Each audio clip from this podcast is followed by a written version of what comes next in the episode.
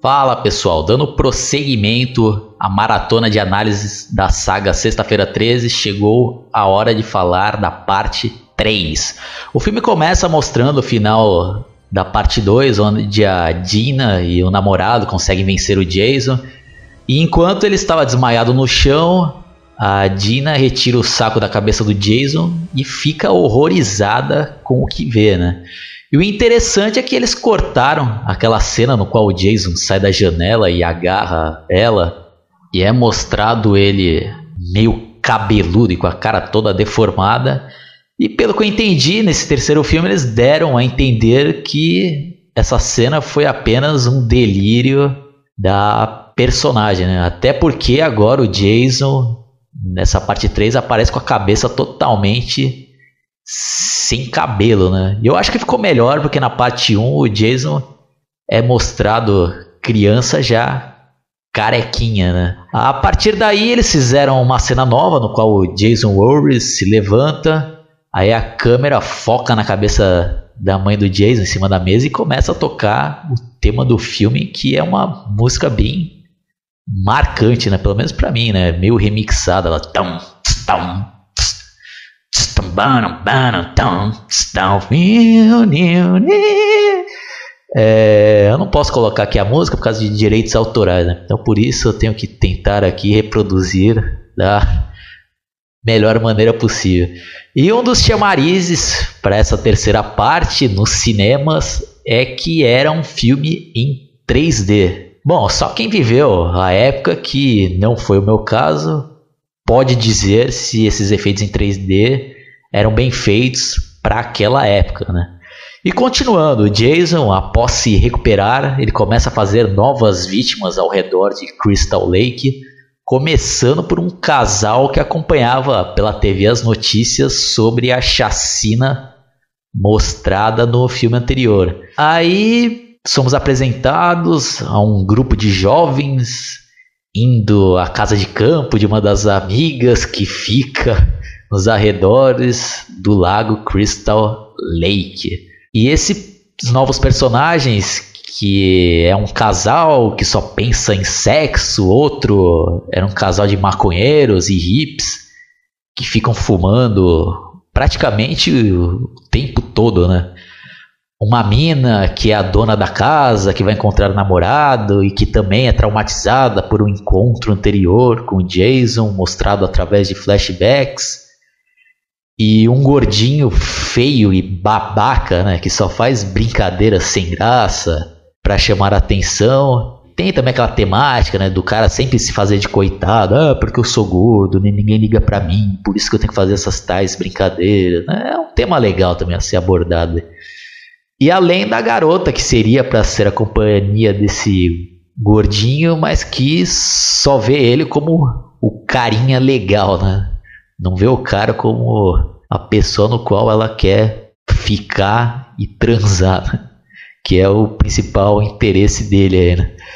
E uma das cenas que eu acho bem legal é quando esse gordinho babaca vai com a mina fazer umas compras e acaba arrumando confusão com uma gangue de motoqueiros, né?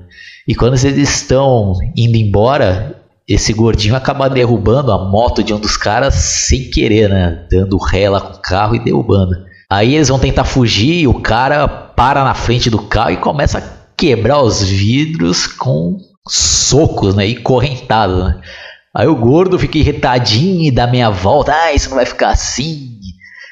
E passa com o carro em cima na moto do cara e foge, né? E esse motoqueiro lá fica puto e começa a falar: ah, vou te matar e tal. Aí um pouco mais na frente, essa mesma gangue vai até a casa onde a galera estava hospedada e tenta roubar gasolina de um dos veículos e nisso a, a mina da gangue vai dar uma olhada no celeiro e acaba sendo morta pelo Jason.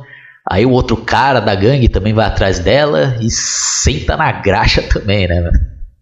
Aí o negão também vai lá e tenta lutar com o Jason, mas o cara não dá nem pra saída, né?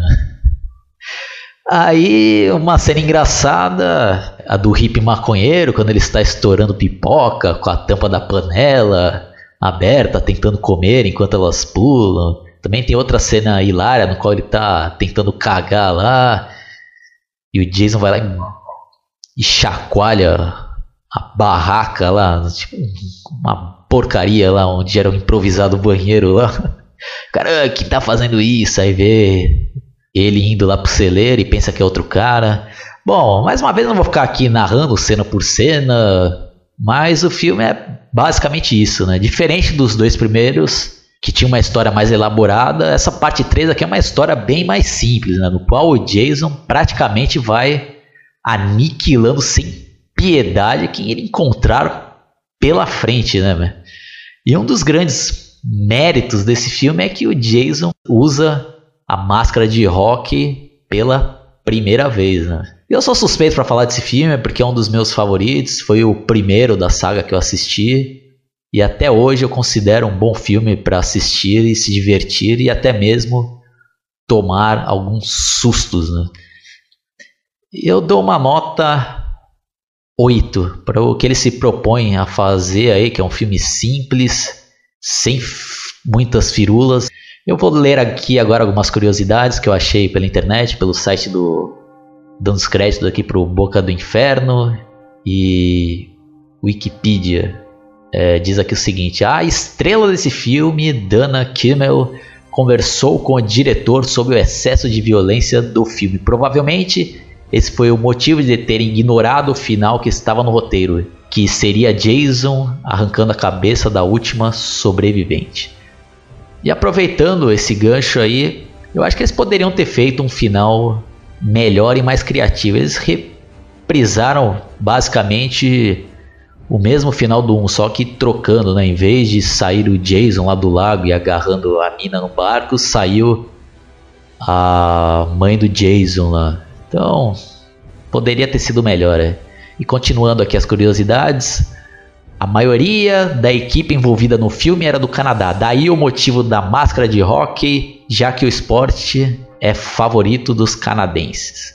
Algumas das mortes foram editadas de forma a evitar uma classificação X nos cinemas, incluindo a morte de Andy, que mostrava sua perna direita ser cortada e seu estômago rasgado, a de Vera, devido ao derramamento de sangue, sua posterior reação, supostamente considerada muito real. A morte de Edna, devido ao excessivo fluxo de sangue, o empalamento de Chile com o ferro em brasa, originalmente mostrava sangue em vapor e pingando no chão, e a morte de Debbie mostrava profusão de sangue sobre o peito e o e no rosto. O filme foi rodado com câmera 3D a Revision Over and Under, a mesma que foi usada em Tubarão 3D.